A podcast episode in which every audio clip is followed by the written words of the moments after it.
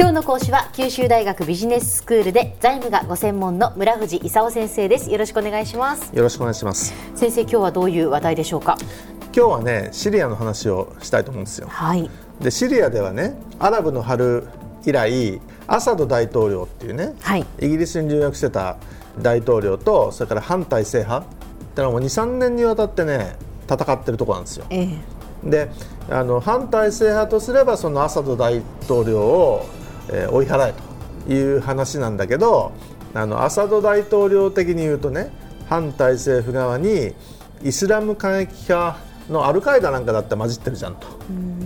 いうことで話はややこしくなってると。うん。欧米としてもね簡単にどっちがいいとはねアラブの春的に言うと、独裁者を追っ払えという話なんだけど追っ払えって言ってる中にアルカイダ入ってるとような話だとするとねシリアでもどっちについていいかよく分かんないと。いう状況のもとでね8月に化学兵器がどうも使われたようだという話なんですよ。はい。であのシリアってね化学兵器大国って言われてねえもう1980年代からマスタードガスだとか VX だとかサリンだとかねなんか怪しいものいっぱい持ってるんですよ。千数百トンのね化学兵器を、えー50箇所くらいに分散してね持ってますと。で射程500キロくらいのスカッドミサイル持ってるっていうんでね。えはい。そのスカッドミサイルにの乗っけて500キロ先に撃ち込めますと。いう周辺国にとってはねもう本当にやめてほしいなと。うん。いうようなものを持ってるわけですよ。えええであの持ってるだけでも嫌だったのにね、はい。使ったと。えうん。いう話になったもんで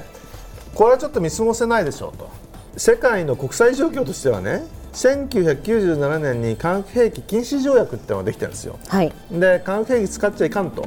いうことになってるんで最初に何が起こったかっていうとね、えーどっちが勝つかってのにはあんまり関与したくないんだけど、とりあえず化学兵器だけは許せんと。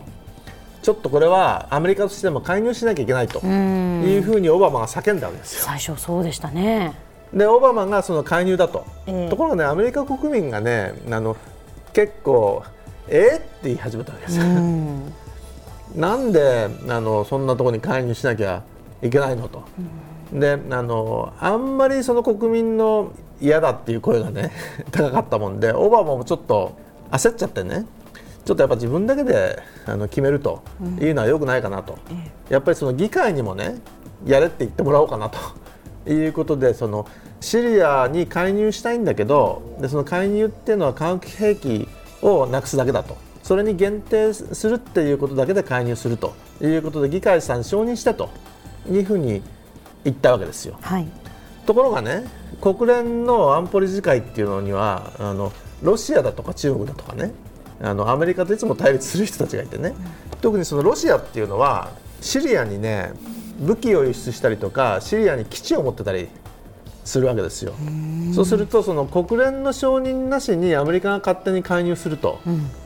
いうようなのは許せないと。はい。いうのがロシアの立場でね、ええ。でそもそも化学兵器って誰が使ったのかと。いうのもアメリカ政府が使ったって言ってるんだけどロシアに言わせれば反政府側が使ったと。ほいうふうに主張してるわけですよ。うはい。お互いに何言ってるか分かんなくなったもんでね、あのじゃあちょっとやっぱ国連が調べなきゃいけないんじゃないかと。いうような話にあのなったんだけど、はい。その中でねロシアはね、えーもうとにかくこれはそのシリアが化学兵器をあの作って持ってるってことはいけないんだからね、うん。化学兵器を国際管理にしちゃいましょうと言ったわけですよ。はい。でオバマはちょっとびっくりしたんだけど、そう言われて嫌とも言えなかったんでね、ううんって言ってるうちにね周りがみんなそれはグッドアイデアみたいなことを言い始めてで国連がその、えープーチンの提案したねシリアの化学兵器国際管理案ってのにみんな乗っちゃったもんでね、はい。やもうアメリカもあの乗らざるを得なくなっちゃってね、うん。で国連あのみんなでじゃあその、えーシリアのあの化学兵器はあの国際管理っていうあのことにあのなっちゃったんですよ。はい。で1997年に化学兵器禁止条約作った時にね、ええ。あの国際機関1個作っててこれはい。オランダのハーグにあるんですけども、化学兵器禁止機関 OPCW っていうね Organization for the Prohibition of Chemical Weapons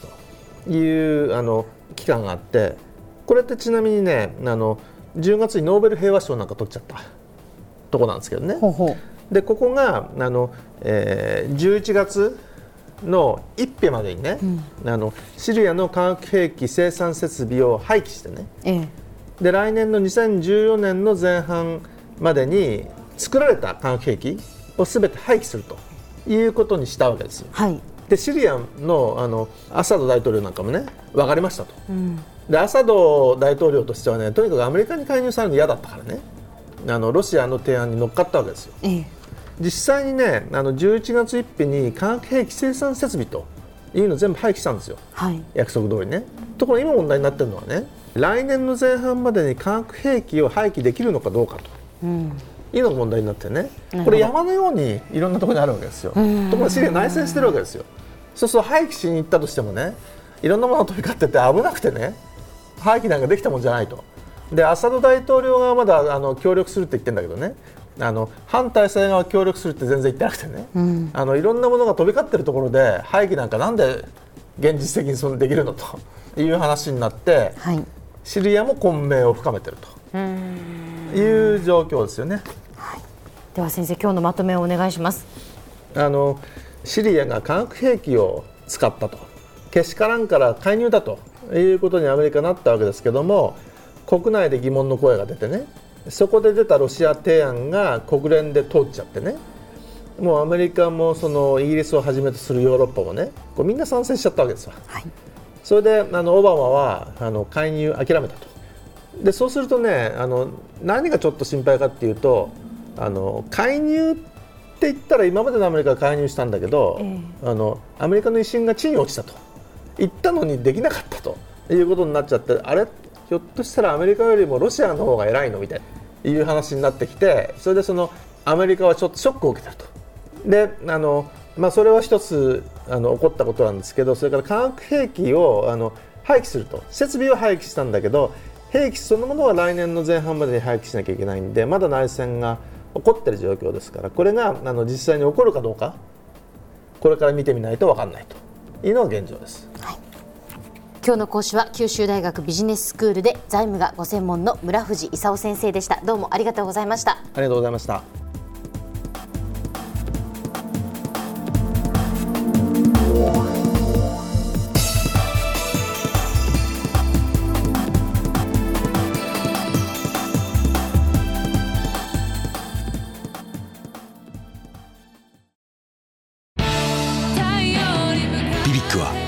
州で生まれ九州の人たちに光を届けています。九州のお客様が光り輝くように。それが QTnet の変わらない思いです。キラキラつながる QTnet。